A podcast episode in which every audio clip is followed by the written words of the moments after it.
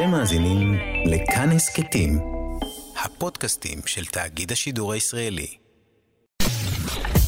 אתן מאזינות ואתם מאזינים לכאן הסכתים.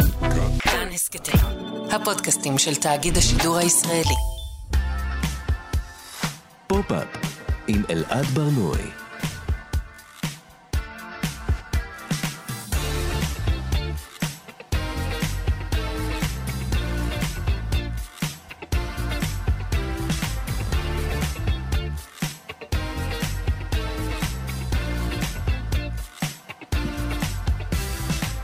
שלום, בוקר טוב, כאן תרבות, אתם על פופ-אפ. בכל שבוע אנחנו מדברים כאן על התרבות שמעניינת באמת. כל יום חמישי בשעה 10 ב-105.3 ו-104.9 FM. ניתן להאזין לנו גם כהסכת, באתר של כאן, ביישומון של כאן וביישומוני המוזיקה וההסכתים השונים. את התוכנית מפיק עמרי קפלן, טכנאי השידור הוא שרון לרנר, תמיר צוברי על עריכת הגנום התרבותי, אני אלעד ברנוי. בואו נתחיל.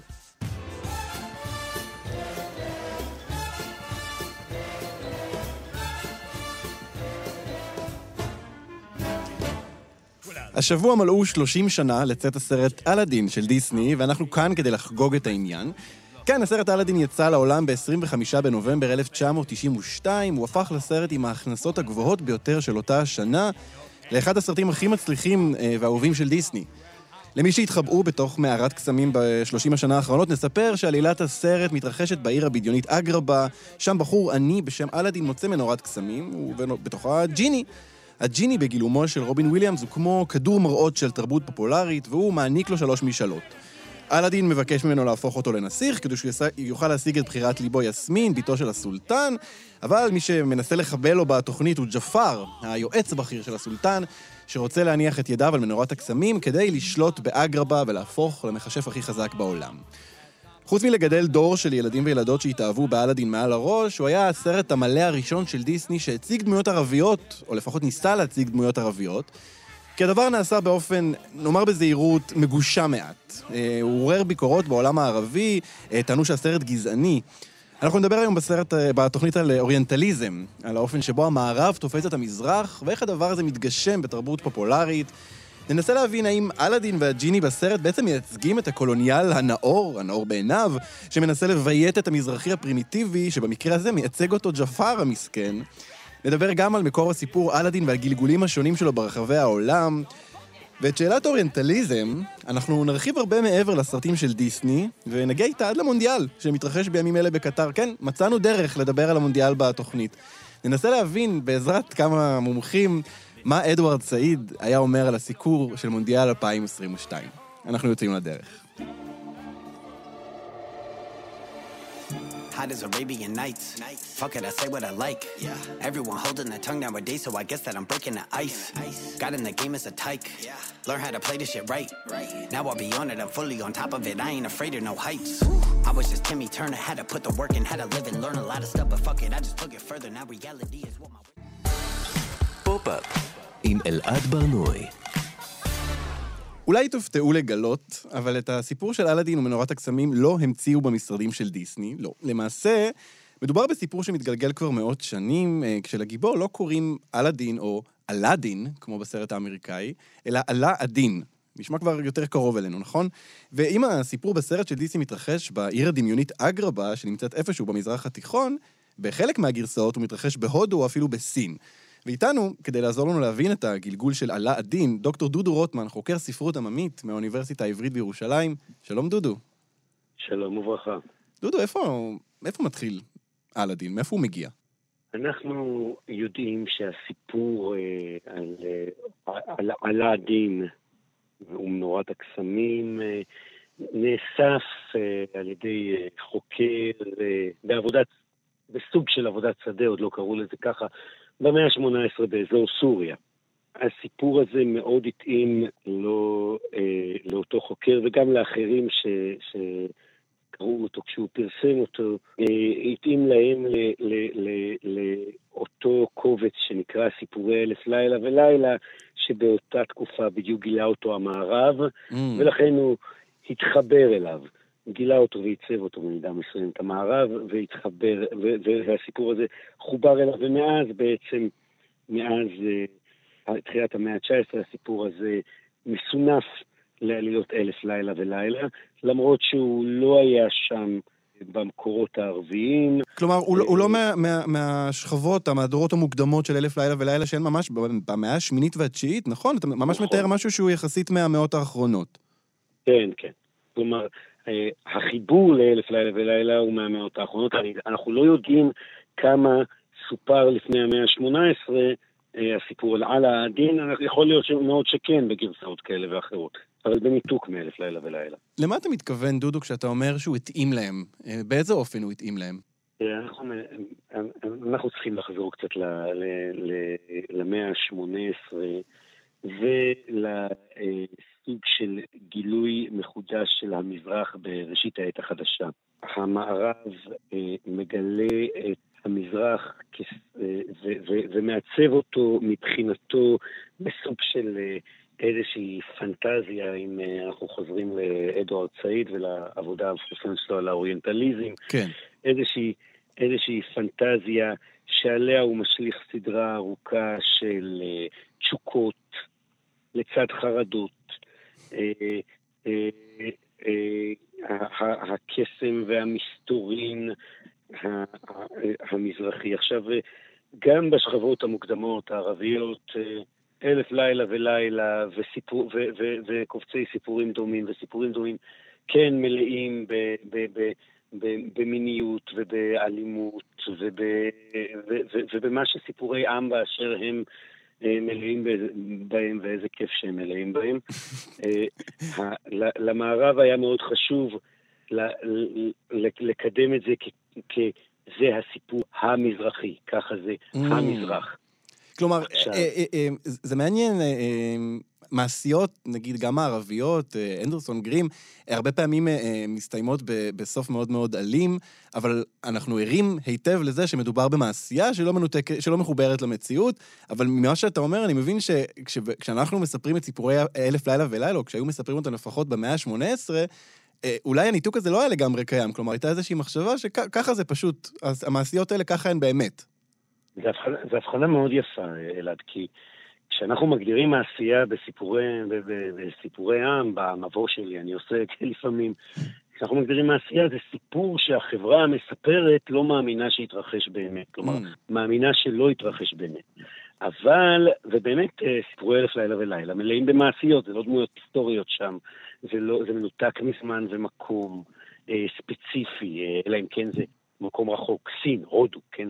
מקום שהוא לא המקום שעליו מספרים. ובאמת כשהמערב לוקח את, ה, את השכבות המוקדמות של היצירה הזאת ומתרגם אותן, מאבד אותן אליו, אז הוא אומר, כן, ככה הם לא רק מספרים הערבים, אלא ככה הם הערבים. Mm. ככה, ככה נראה המזרח. זה, כל הדיבורים האלה על קסם המזרח, אה, השילוב הזה של הקסם המעשייתי, כן, יחד עם המציאות של המזרחי, ש, ש, שבאמת אה, הנושאים מגלים אותו מחדש. אה, וסיפורי הנושאים הרבה פעמים מתאימים את עצמם לדימוי הזה של, ש, שצומח מ, מ, מהתרגומים של אלף לילה ולילה ויצירות דומות שמסתעפות אחרי זה לאלף לילה ולילה. Mm. העלילה של, של עלה הדין היא, היא, היא זהה נגיד לעלילה, לעלילה של דיסני? זה אותו סיפור על אה, ילד יתום, נער שמוצא את המנור, מנורת הקסמים, ברקע יש מכשף, בסוף הוא משיג את הנסיכה, סליחה על הספוילר. זה, זה, דיסני לקחו את זה כמו שזה, או שיש איזושהי אדפטציה מבחינה עלילתית? אז, אז, אז יש, שינוי עלילה, יש שינויים עלילתיים מאוד קטנים, הם דווקא כן די היו נאמנים.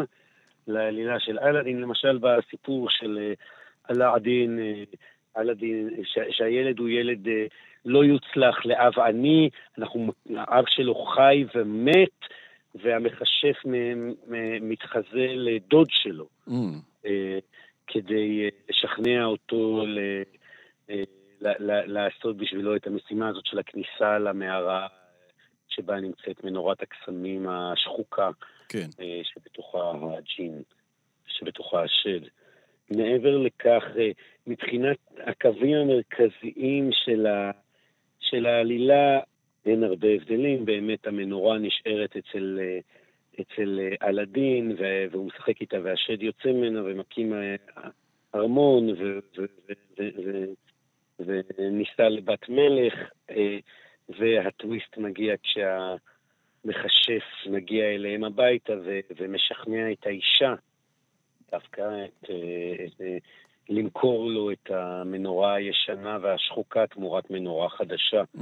שהוא מציע לה. ואז ברגע שהמנורה, שהמנורה אצלו, הוא מעלים את הארמון עם הנסיכה בתוכו לארץ רחוקה. אה, שזה, אה, שזה זה ממש כמו בסרט, כן, החלק כן. הזה. דודו, כשהסרט אה, יצא, גם כשהוא יצא לפני 30 שנה, היו עליו הרבה ביקורות אמ, שהוא גזעני ושהוא אוריינטליסטי. אמ, ואני חושב שהיום אה, אה, צפיתי בו השבוע אחרי 30 שנה, טוב, לא אחרי 30 שנה, צפיתי בו מאז עוד כמה פעמים, אבל צפיתי בו עכשיו בעיניים מחודשות דרך התיאוריות, ובאמת קשה לפספס, אנחנו נדבר על זה בהמשך התוכנית, את, ה, את כל הרפרנסים המבולבלים ותפיסות, אה, נקרא לזה, מקובעות לגבי המזרח. אבל אני רוצה לשאול, זה, זה קצת נשמע כאילו מראש הסיפורים האלה, אה, אה, או לפחות הגרסאות המערביות שלהן, הן מכילות את, ה, את הדברים האלה, לגבי זה שהמזרח הוא אה, אה, סוער ויצרי ואלים וכל הדברים האלה. אה, יכול להיות שדיסני פשוט אה, אה, אימצו את הדבר הזה בלי ביקורת? אה, כלומר, שזה לא שכבה של אה, גזענות או אוריינטליזם שדיסני הוסיפה לסרט?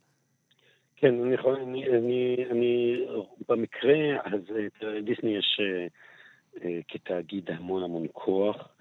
אה, ואחריות, אבל במקרה הזה הם, אני חושב שהם יותר אשררו דימויים קיימים, mm. שכפלו דימויים קיימים, ולכן גם חיזקו אותם יותר מאשר יצרו. עכשיו, זה לא מקרה, אנחנו כבר בשנות התשעים.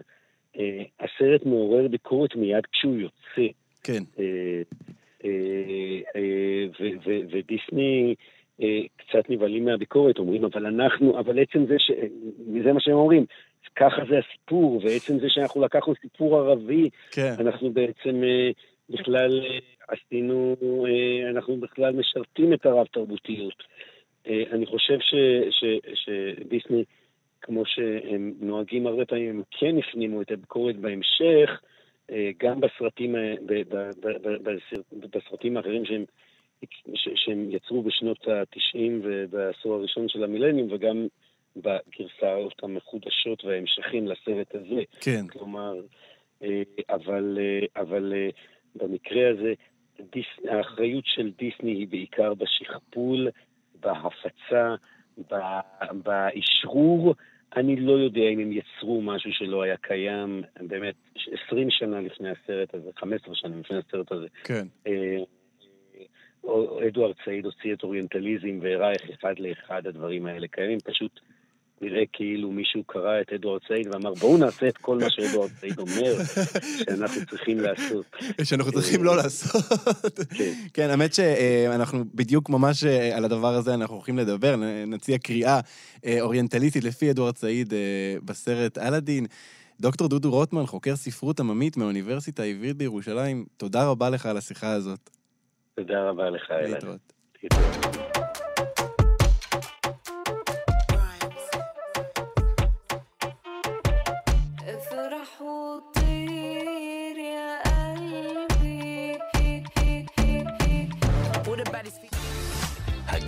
הגנום התרבותי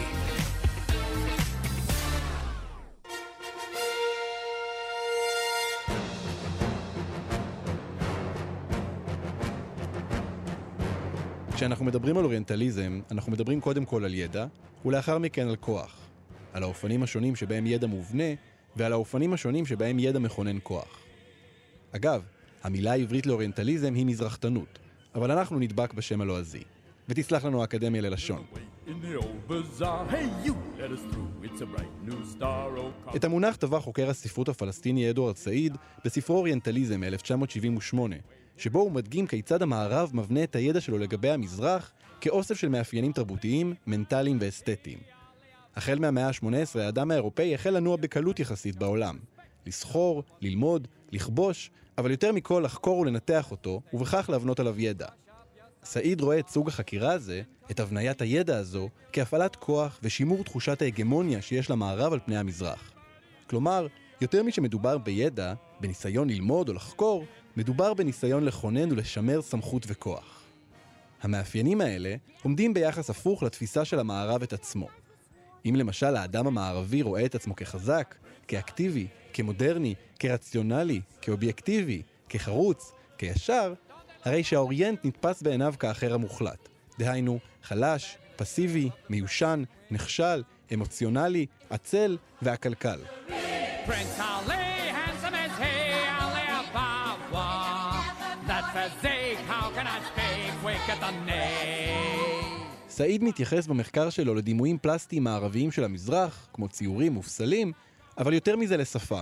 למטבעות הלשוניים ולמטאפורות שמשתמשים בהם כדי לתאר את העולם המזרחי כאקזוטי, רומנטי, יפה, מיני, אבל מסוכן. מופלא, אצילי, אבל פראי. כשהמזרח הופך לאקזוטי, הוא פורק מעליו הרבה מהחרדה והסכנה שהוא עלול לעורר אצל המערבי. וכך הביקור בשוק למשל, במקום להיות חוויה מאיימת ומסוכנת, הופך להרפתקה תיירותית, צבעונית, מפתה, אירוטית אפילו. מרגע שמרכיבים את משקפי האוריינטליזם, קשה לראות דרכן משהו אחר. וכשצופים בסרט אלאדין במשקפיים האלה, עולה תמונה מרתקת. ממש מתחילת הסרט, בשיר לילות ערב, אגרבה מתוארת כמקום מרוחק, מסתורי, חם ופלאי. Hey, זה ברברי, אבל היי, hey, זה הבית. ברימק של הסרט משנת 2019, המילה ברבר הוכרה במילה כאוטי, שהיא אמנם תקינה פוליטית, אבל אוריינטליסטית בדיוק באותו אופן במהות שלה. אגב, בגרסה העברית של הסרט, המילה ברברי ירדה מהשיר, אבל מחליף אותה המבטא המלאכותי של ססי קשת, שמדבר בחטא ועין גרוניות במיוחד. לאחד מלילות הרב, הלילות החמים. פרט טריוויה, קשת מכהן היום כמנהל האומנותי של תיאטרון יידישפיל. בכל מקרה, מיד אחרי שיר הפתיחה, אנחנו פוגשים את המספר בסרט. סוחר שמקבל את פנינו, התיירים או הצופים, לאגרבה, אבל מנסה להונות אותנו ולמכור לנו סחורה מקולקלת. Oh, look at this. I have never seen one of these intact before. This is the famous Dead Sea Tupperware. Listen. Ah, still good. כבר בפתיחה אנחנו יודעים שהאופציה של הונאה נמצאת על השולחן ושאסור לנו לסמוך על אף אחד. אגרבה היא עיר בדיונית, בירתה של מדינה ערבית כללית כלשהי, שהיא בליל של סממנים מזרחיים. דוכנים צבעוניים בשוק, סוחרים צעקניים, מעשני חשיש, בולעי חרבות, יורקי אש, רקדניות בטן, נשים עם רעלה, מיטות מסמרים, גמלים, פילים, טיגריס בנגלי בשם רג'ה, וארמון שנראה כמו הטאז' מעל. אפילו פירמידות יש שם. איפשהו בין הודו לאלג'יר לערב הסעודית עם נגיעות של מצרים, אגרבה מייצגת את המזרח המדומיין בעיניים המערביות. עלילת הסרט כולה, החל מהשוק הצבעוני ועד לארמון המסואב, מהמנטליות הקפריזית דרך האלימות ברחובות ועד המיניות הפתיינית, כאילו נלקחה מכתביו של סעיד לגבי הפנטזיה המערבית על המזרח. החוקרת ארין אדיסון הולכת צעד קדימה בקריאה שלה בסרט, ומתארת את אלאדין כקבלן אמריקאי, כגבר מודרני ורציונלי, שמבקש לגאול את אגרבה מהתרבות הערבית, שאותה מייצג ג'פר, כדי להמיר אותה בתרבות מערבית נאורה. הניתוח של אדיסון חושף דבר מעניין. גם ג'פר וגם אלאדין מעוניינים בנסיכה יסמין ובאושרו של הסולטן. שניהם משקרים כדי להשיג את מה שהם רוצים, שניהם משתמשים בכישוף, ובכל זאת ג'פר מוצג כדמות אפלה, רעה ותאבת כוח, כמי שהמיניות שלו גבולית ובעייתית, כמי שהקסמים שלו מסוכנים. לעומת זאת, אלאדין מתואר כגבר החלומות, שבא אל הסולטן הטיפש כדי לגאול אותו מהחוקים המיושנים שלו, שאוסרים עליו לחתן את בתו עם מי שירצה. אפילו אם המסר של הסרט הוא פמיניסטי לכאורה, יסמין זקוקה למושיע החיצוני, הנאור, שיציל אותה מהחוק הערבי הפרימיטיבי.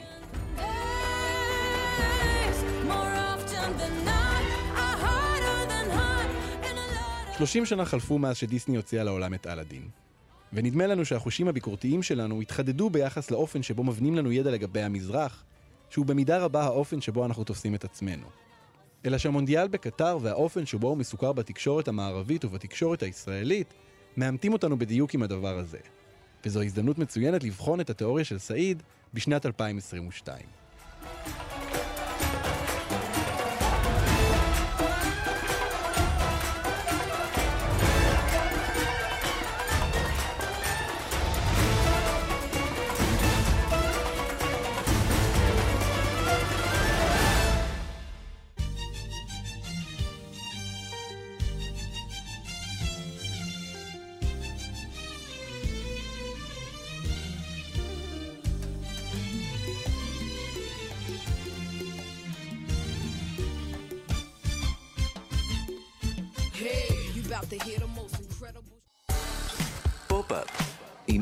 ברנועי.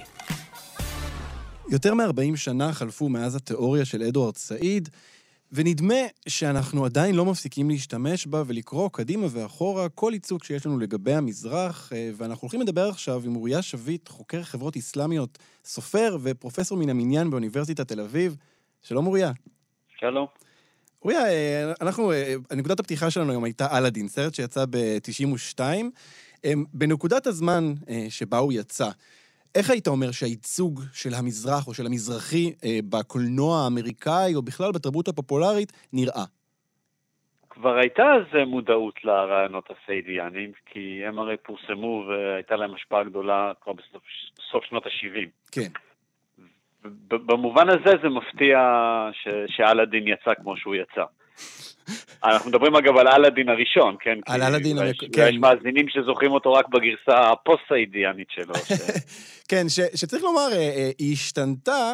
אבל לא באופן הכי, אה, לא באופן מאוד דרמטי בין, בין שתי הגרסאות. כלומר, עדיין, מקודם אמרתי, בשיר לילות ערב, במקום לומר זה ברברי, אומרים זה כאוטי, אבל עדיין מציגים את המזרח בתור איזושהי פנטזיה כזו, כן, כאוטית. נכון, וזה, וזה, וזה אגב אולי הדבר המשמעותי ביותר, שהמזרח נשאר תמיד uh, סיפור. Mm. סיפור שיש פה איזה ממד uh, אגדתי וממד uh, פטליסטי, וגם סיפור שאתה, uh, ש- שהקיום שלו הוא בזיקה אליך, אין לו קיום בלעדיך. מה הכוונה? כלומר, המזרח הוא תמיד משקף של המערב בעיני המערב? כן, וזו הפונקציה שלו גם, להגיד משהו על המערב. עכשיו, גם כשהוא אומר משהו שלילי על המערב, בסוף הוא אומר משהו על המערב. Mm. אה, טוב, זה, זה היכולת להיות מאוד מרוכזים בעצמנו באזורים האלה, אבל אני כן רוצה לשאול אותך, אוריה, הסרט יוצא ב-92, אה, הוא כבר טעון אה, בהיסטוריה די ארוכה של קולנוע עם דימויים שחטפו ביקורת על, על זה שהם גזעניים, נכון. על זה שהם אוריינטליסטים. איך, איך, איך דבר כזה קורה לדעתך, שבכל זאת יוצא סרט כזה? הדבר, יש לזה שני מישורים, כי זה באמת מים עמוקים. אה, דבר אחד שהוא מעניין, זה שגם אחרי המודעות, זאת אומרת, גם כשהרעיון הסיידיאני הפך למאוד משמעותי אצל יוצרי קולנוע, אה, חלק מהקונבנציות לא השתנו. אני אתן לך דוגמה אחת, משהו שכל ישראלי מכיר, רודף העפיפונים. כן, הספר של חאלד חוסייני, כן. רודף העפיפונים, יש בו משהו, הוא סרט, הוא סרט שמבוסס על ספר שכתב מוסלמי. כן. ומוסלמי שהוא, שהוא במקור מהמשפחה מאפגניסטן. כן. אמ, ויש בו, בו רגישות מסוימת, זה גם לא סרט, ש, לא סרט חד-ממדי, אבל מה מאוד בולט בו, אם, אם, אם אתה זוכר את הספר ואת הסרט, שההצלחה שלו בישראל אגב הייתה חסרת תקדים, לא היה לפניה דבר כזה ולא היה אחריה. שהוא עונה על כל הסטריאוטיפים שאנחנו מכירים. הדבר שמתניע את העלילה זאת סצנת אונס ברוטלית. כן. עכשיו, אם אתה חושב על הסרט אולי שהכי ייצג בעיני ישראלים, ולא רק ישראלים, את המזרח בשנות ה-70, אקספרס של חצות, mm.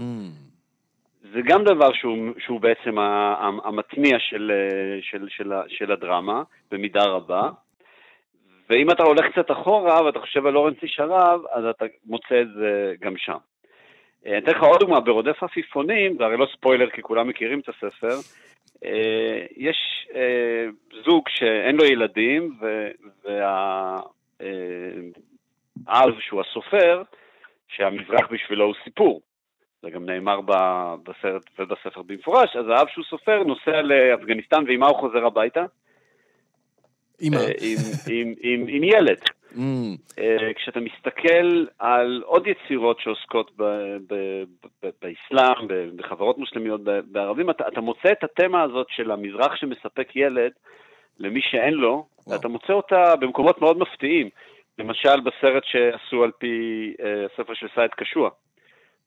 זהות שאולה נדמה לי, הוא נקרא בסופו של דבר. Mm. אתה יודע מה, אתה מוצא את זה אפילו בניסים ונפלאות של לאה גולדברג. וואו. אמ, אז זה דברים שלא מודעים להם. אה, אבל אני, אני, אני, ברשותך אני רוצה להגיד משהו שהוא, שהוא טיפה שונה על, ה, על הבעיה העיקרית ש, שיצר ה, יצרה הסיידיאניות כ, כמודל. אוקיי. Okay. אה, והיא ש... אה, בוא ניקח את אלאדין, בסוף זה בידור, ובידור לא מאוד מעמיק, ו... בבידור אתה תמיד תיקח איזושהי תכונה, ואתה בסוג כזה של בידור. תהיה תמיד איזו מידה של שטחיות, ואתה תיקח תכונה ותקצין אותה, ועל פי רוב תהיה גם תכונה שקל לילדים להזדהות איתה אה, באופן אה, כזה ספונטני. אה, אתה לא יכול לצאת מזה בעצם, כי, כי כל ייצוג שיש בו איזושהי ארומה שלילית, אז הוא מיד ייתפס ויוגדר כאוריינטליזם.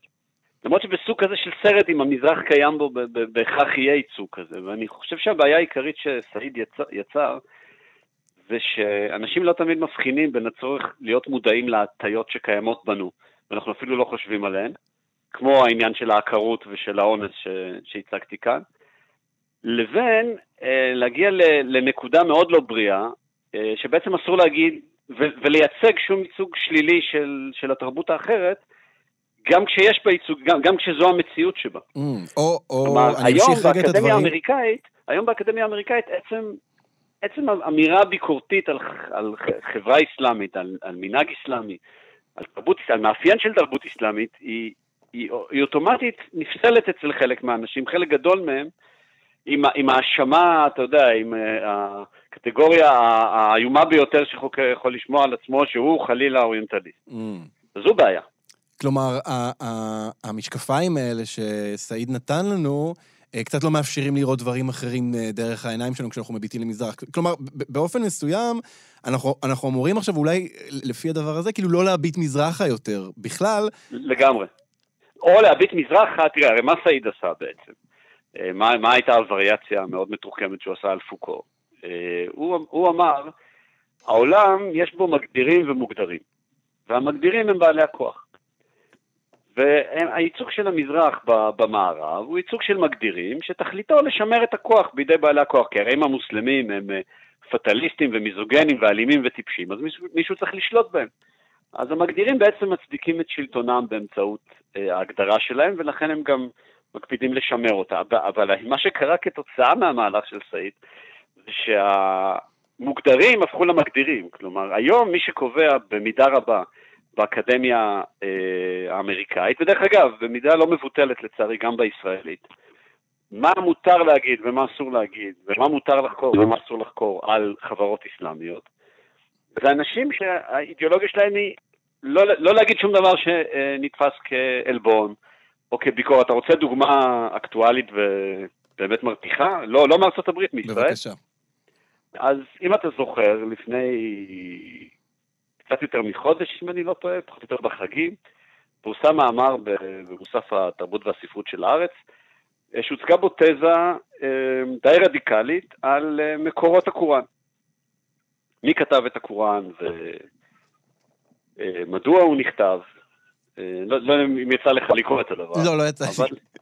כן, אבל היה מאמר כזה, מאמר ארוך, שאפשר להסכים איתו ואפשר לא להסכים איתו, אני חושב שזו כרגע לא השאלה.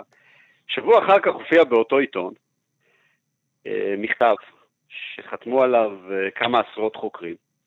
חלקם אגב לא מהתחום באופן ישיר, כלומר לא חוקרי קוראן, חלקם חוקרים זוטרים, שנזף בעיתון הארץ הזה שהוא פרסם את המאמר, שעלול, אה, ואני כאן מצטט מהזיכרון, לפגוע ברגשות של חמישית מאוכלוסיית המדינה. Mm. אני לא בטוח שצריך להסביר אפילו בהקשר לדיון שלנו, את העיוות שיש בסוג כזה של, אה, בסוג כזה של תגובה. Mm. כלומר, יש קטגוריה שלמה של מחקר שמבקשים לנתק אותה מה, מאמות המידה הרגילות ולהגיד לא, אסור לפגוע, אסור להעליב, אה, אסור לערער על מוסכמות, בשם רעיון משנת 78. אבל אורי, אני, אני, רגע רוצה, אני רגע רוצה שנצא מכותלי האקדמיה, כי אנחנו מדברים על, על דברים שהם באמת רלוונטיים, אני חושב, בעיקר לאוניברסיטאות, יותר באמריקה, אבל גם כן בארצות הברית. אבל אנחנו כן נמצאים כאן באיזושהי נקודה אה, משונה, אה, לפחות אה, בזמן, שבה אנחנו מצד אחד רואים סרט כמו אלאדין, שיצא ב-92, אחרי זה יצא בגרסה חדשה ב-2019, שעדיין מצ... כושל באופן ש... שבו הוא מביט לפחות מתוך המערב החוצה אל המזרח. כלומר, אנחנו... גם אם אנחנו ננסה לנתק את עצמנו כמה שאנחנו יכולים, או לפחות להגיד לעצמנו, אי אפשר להיות משותקים מה, מהתיאוריה של סעיד, אנחנו עדיין נושאים את, ה, את הקלון הזה של להביט למזרח ולראות מה שאנחנו רוצים לראות. כלומר, גם אם נעשה את כל הסיבוב הזה, בסופו של דבר, הוא עדיין צודק. כלומר, אנחנו עדיין מסתכלים ואנחנו אומרים, וואו, המזרח אה, הוא, הוא כל הזמן אה, עומד ביחס אלינו, הוא, הוא אומר רק דברים על עצמנו. עכשיו, אני לא יודע אם, אה, אם הפתרון זה להפסיק להביט מזרחה, אני לא יודע אם הפתרון זה להתעלם ממנו, אבל עדיין הדברים שלו הם, הם בעיניי לפחות, מאוד מאוד נכונים. כן, אבל אתה יודע, צריך, צריך לראות, אה, אני, מה שאני אומר עכשיו, אני אומר בתור מישהו שחוקר טקסטים אסלאמיים על המערב. אה, בסוף מישהו תמיד מסתכל על מישהו. כתיבה זה תמיד מישהו שמסתכל על משהו, על מישהו, על מישהי. אה, זה בלתי נמנע, וכמו שיש טקסטים שבהם המזרח ממלא פונקציה ביחס למתבוננים והמגדירים מהמערב, אני מבטיח לך, והיינו יכולים לדבר על זה עכשיו שעות, שכתיבה אסלאמית, כתיבה בחברות מוסלמיות על המערב, לא באמת מייצגת את המערב. היא מייצגת את האופן שבו הכותבים מבקשים לומר משהו על עצמם. כן. וזה נכון אגב גם ביחס להסתכלות הערבית על ישראל, שזו תופעה מרתקת בפני עצמה. כן. זה אף פעם לא באמת על ישראל, זה תמיד מישהו רוצה להגיד משהו על עצמו, וישראל היא פשוט הכלי שעומד לשירותו בעניין הזה. כן, אה, באופן כללי אני מרגיש הרבה פעמים, גם, אה, אה, אתה יודע, באווירת הרשתות החברתיות, אני כותב משהו על משהו, בעצם אני כותב על עצמי, אבל אתה יודע, אוריה, אנחנו נמצאים עדיין, נגיד התוכנית שלי היא תוכנית פופ-אפ, אוקיי? אנחנו עוסקים בתרבות פופולרית שכמעט כולה עוסקת בתרבות שהיא בסופו של דבר מערבית. כלומר, התרבות שאנחנו צורכים, התרבות שאנחנו מסתכלים על העולם דרכה, היא כזו. אז... אז בסופו של דבר זה הדבר, זה, לא, זה, זה המשבר שלנו, זה לא יהיה המשבר של איך המזרח מביט על המערב, אלא המשבר הוא תמיד יהיה, עבורנו, לפחות עד שתהיה איזשהו שינוי ניכר אה, בנקודת המבט שלנו, אם יהיה, אה, זה יהיה זה.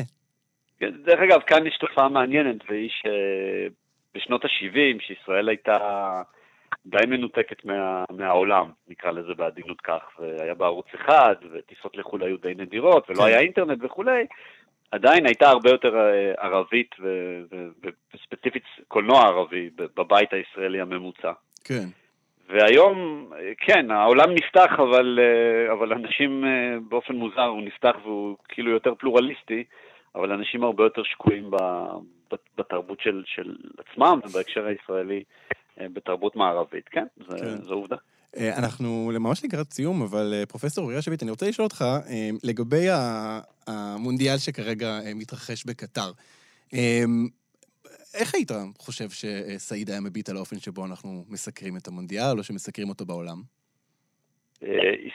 עיתונאים ישראלים או בכלל? גם וגם. בוא, בוא רגע נתעלם מה, מהספציפיות כלפי ישראל כרגע ונגייס איזשהו מבט מערבי לגבי הדבר הזה. בטלוויזיה האמריקאית... כן. אתה יודע, מונדיאל זה, זה חגיגה של קלישאות. זה הרי האימא של הקלישאות. אגב, הקלישאה בסוגריים של סוגריים, הקלישאה הכי, הכי מצחיקה זה כדורגל משחקים 90 דקות ובסוף גרמניה מנצחת, כי עובדתית, אה, גרמניה הנבחרת שהפסידה בהכי הרבה משחקי גמר. למה אני אומר את זה? כי ברגע, ש, ברגע שנכנסת איזושהי קונבנציה, קשה מאוד להשתחרר ממנה. סעיד היה אומר, אה, שההתעסקות המרובה בשחיתות בקטאר ובבזבוז הכספים שם, כל התועבה המוסרית הזאת שהיא המונדיאל אה, שאנחנו חווים אותו כרגע, היא צביעות. אה, כי היה מונדיאל ברוסיה לפני ארבע שנים, ורוסיה לא פחות מושחתת. כן.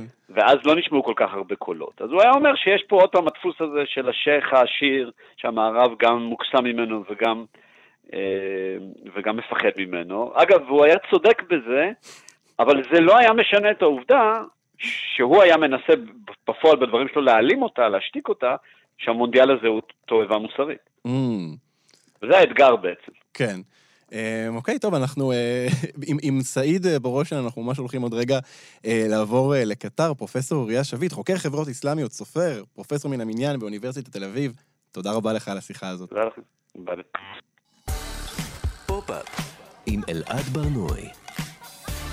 טוב, אז היינו באגרבה, אבל אנחנו עכשיו עוברים הישר לקטר. שלום למגיש ההסכת שער, כתבנו בקטר, אורי לוי. שלום, שלום, מה העניינים? בוקר טוב. בוקר טוב. אני, אני מרגיש צורך לשאול, שומעים טוב, שומעים טוב, אבל אה, בעצם אתה לא כזה רחוק מאיתנו כרגע. נכון, שומעים מצוין. אה, שיחה טלפונית רגילה. הכל טוב, כן, אנחנו חיים, נושמים, זה בסדר. אורי, תגיד, אה, אמ, אתה מסקר כדורגל כבר די הרבה שנים. אתה זוכר מונדיאל שהיה בו עיסוק כל כך ער לגבי המקום שבו הוא נמצא, לגבי התרבות, לגבי האנשים שמארחים אותנו? חד משמעית לא. לא, לא היה, לא היה מונדיאל אה, שזכה לכזו, לכזה טיפול אה, תקשורתי, אה, אם, אם רוצים אה, אה, אפילו פילוסופי, כמו המונדיאל הזה. מונדיאל שבעיני המערב הוא שנוי מאוד במחלוקת, אבל בעיני שאר העולם, או לפחות בעיני העולם הערבי והמזרח התיכון, הוא ממש לא שנוי במחלוקת. אה, ובעצם אה, זה קצת כבר, אחרי שהטורניר התחיל, קצת מוזר לדבר על זה, אבל אה, נגיד שהבילדאפ לטורניר הזה וכל ההכנה לטורניר הזה התנהלה בעצם בשני נרטיבים מקבילים שלא יעזור מה היינו עושים, הם לא היו נפגשים אף פעם. אז, איזה נרטיבים? הנרטיב, אני אקרא לו הערבי הגאה, השמח, שפעם ראשונה מזרח התיכון מארח מונדיאל ונמצא על הבמה הגדולה מכולן. הנרטיב המערבי, שבאמת אה, אמר, אה, התרכז בדברים, ה... בצדדים האחרים של המונדיאל, זה לעיתים אפילו בהגזמה ובדברים שנתפסים כ... בעיניי נתפסו כמגוחכים, אבל גם דברים אה, מוצדקים, אם זה למשל מה שקרה פה בהכנות למונדיאל הזה, עם כל הקורבנות ש... הפועלים ש... שבנו את האיצטדיון. כן, לפי דיווחים אה, מספרים באמת אסטרונומיים, אה, כמובן שגם על זה ב-2022 יש ויכוחים וזה, אבל באמת יותר המערב בחר אה, להבליט את השחיתות, את הכשלים, את הדברים הרעים, וזה זה, זה היה בלתי אפשרי להפגיש בין שני הנרטיבים האלה, זה היה ממש כמו האם אתה שמאל או ימין mm. בדיון הזה. אה, עכשיו כבר הטורניר התחיל, הטורניר רץ, נכתבים פה סיפורי כדורגל, נכתבת פה היסטוריה של כדורגל וכצבע המשחק בסוף. אה, זה, זה גובר על הרבה דברים אחרים, כמו למשל הדיון אה, שלא ייפתר כבר, האם זה היה צריך לקרות, לא היה צריך לקרות. אורי, אתה, אה, אה, הזכרנו שאתה מגיש את ההסכת שער, זה הסכת אה, מצוין. שער למונדיאל. גם, סליחה, גם שער למונדיאל, נכון. אבל עוד לפני שער למונדיאל, אני רוצה כן. רגע לחזור לשער, כי זה בעצם הסכת שמדבר על כדורגל, אבל הוא מדבר על המון המון דברים אחרים. הוא מדבר על תרבות, נכון. הוא מדבר על פוליטיקה, והוא גם פונה לאנשים שלא בהכרח מתעניינים בכדורגל. נכון. אתה יודע, אתה, אתה מסקר את העולם הערבי וכדורגל המון המון זמן. אתה כבר ביקרת במדינות ערב עוד לפני שזה היה מגניב אה, לבקר במדינות ערב. אה, ואתה יודע, עכשיו מגיעים כל הכתבים הישראלים, בכלל, המון אנשים מהמערב מגיעים שזו פעם ראשונה בש, אה, בשבילם להגיע לאזורים האלה. אה, אתה חושב שהם מופתעים אה, ממה שהם רואים בעיניים שלהם פתאום, אה, מול מה זה אדם ערבי? חד משמעית. אחד הדברים, אלעד, אחד הדברים ינפצו לך את המוח. אחד מעיתונאי הספורט והכדורגל הבכירים בעולם של סקאי ספורט, רוב האריס, עשה אייטם שלם לפני המונדיאל הזה, האם זוגות להט"ב יוכלו ללכת ביד ביד ברחוב בקטאר. עכשיו, אני ראיתי את זה, ואני לא האמנתי למה שאני רואה. אתה יודע, גם סקאי זה, זה, זה חתיכת פלטפורמה לעלות בנושאים ואייטמים, זה, זה מטורף, כן? מלא גברים הולכים פה יד ביד ברחוב, ולא רק פה. וואו. כל מי שקצת מכיר את המזרח התיכון, יודע ש... כמו בהודו. זה שגברים, בדיוק, זה שגברים הולכים יד ביד, לא אומר שום דבר על נטיותיהם המיניות. זה, זה דרך הכי בסיסית להראות הערכה, אהבה, קרבה, ידידות טובה. אה, אגב, אפשר לראות את זה גם אה, בסיבוב קצר בעיר העתיקה בירושלים, לא צריך, אה, נכון, אתה יודע, נכון. מבחינתנו כישראלים. גם בדרום תל אביב אפשר ללכת ולראות שם פליטים, מהגרי עבודה שהולכים יד ביד, וזה, כן. בדיוק, וזה לא אומר שום דבר. ואני ראיתי את זה ופשוט אמרתי, אוקיי, זה פשוט הולך להיות שיט שואו שלם. של Lost in Translation, במובן הכי תרבותי של, המילה, וקצת שחררתי, האמת שהוא קל לי. אתה יודע? אמרתי קודם כל, ברוך השם, שאני מי שאני, והאמת ש, שאני חשבתי שזה טוב שאנחנו כישראלים נהיה שם, כי יהיה לנו את האופציה, ל... יש לנו את הפריבילגיה לזגזג בין מזרח למערב. Mm. אמ, איפה שאנחנו נמצאים גיאוגרפית, המוצאים של המשפחות שלנו והתרבות שאנחנו חיים בה היא, היא חתיכת מיקס של הדבר הזה. אורי, אתה, אתה, אתה, אתה מדבר על מוצאים כן. והבתים שלנו. אה, אתה דובר ערבית בעצם מהבית, אה, שזה, נכון. אני חושב, חריג ביחס ל, אה, לכתבים, בטח כתבים יהודים מישראל. נכון. אתה חושב שהדבר הזה משפיע על האופן שבו, לא רק על האופן שבו רואים אותך שם, אלא גם על האופן שבו אתה מסקר את המונדיאל? חד משמעית. לא, לרגע, אלעד, אני אומר לך עכשיו משהו, אני לא חושב שדיברתי על זה, אבל לרגע אחד לא, אני לא חש בצורך בעבודה שלי לסקר ולהעביר לצופים הישראלים מה שקורה, או לצופים בטלוויזיה, בשידורי כאן 11, או למאזינים בשער למונדיאל, או ברשת ב', או כל דבר, או עכשיו בשיחה שמקשיבים לנו. לא היה לי צורך לרגע לבוא למוצאי הסיקור שלי ולהציב בפניהם את העובדה המזעזעת שאני ישראלי. לא. זה לא עניין אותי וזה לא מעניין אותי. אני לא חושב שיש בזה איזשהו ערך. אני פה בשביל להביא את הסיפור של המונדיאל הזה, להביא את הסיפור עם המומחיות השונות שלי, כדורגל, מזרח תיכון, שילוב בין השניים, מה לעזאזל יעזור לי להבליט או להחצין או להציב עובדה בפני אוהדי כדורגל שבחיים שלהם כנראה אפילו לא דיברו עם יהודי. מה זה, מה זה יעזור לי? או מה זה יעזור לצופי, כאילו, לקהל שלי, זה לא יעזור. יעזור לך להשיג צפיות uh, בטיקטוק כנראה. כנראה, כנראה. עכשיו, uh, uh, ואני אגיד לך יותר מזה, דיברתם על אוריינטליזם, אני מאוד uh, ככה אהבתי את מה ששמעתי מסוף השיחה, על uh, מה שהוא אמר על אדוארד סעיד, איך הוא היה מעכל את זה, אבל אתה יודע, מה הוא היה אומר את זה?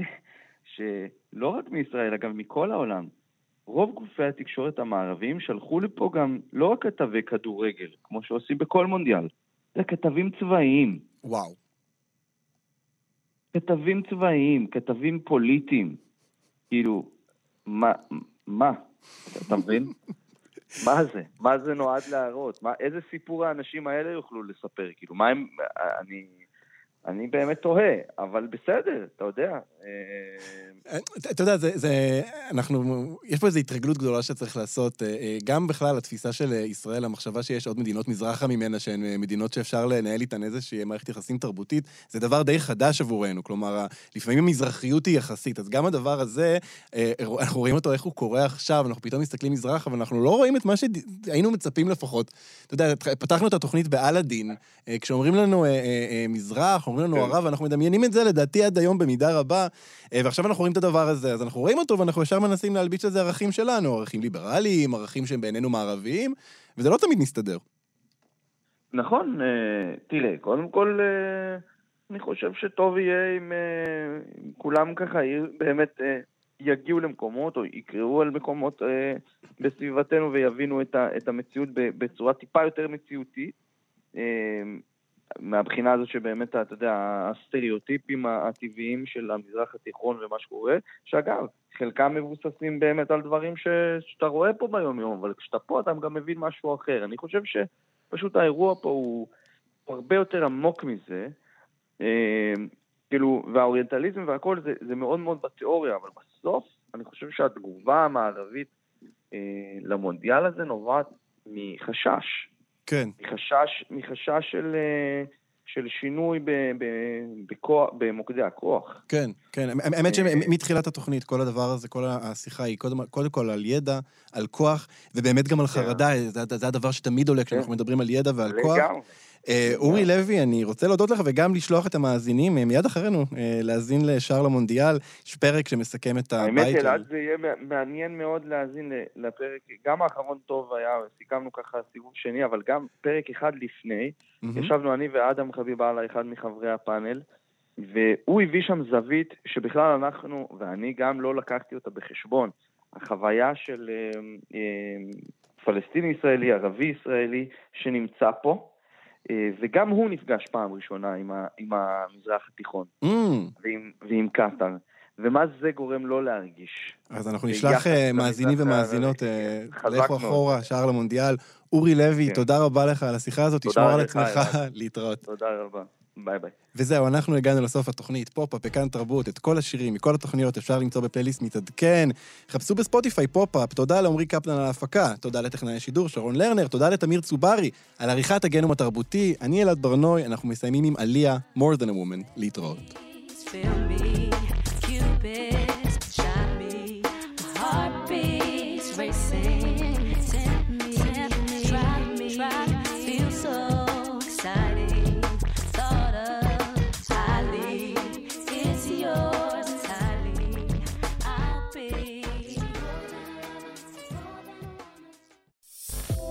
אתם מאזינים לכאן הסכתים, הפודקאסטים של תאגיד השידור הישראלי.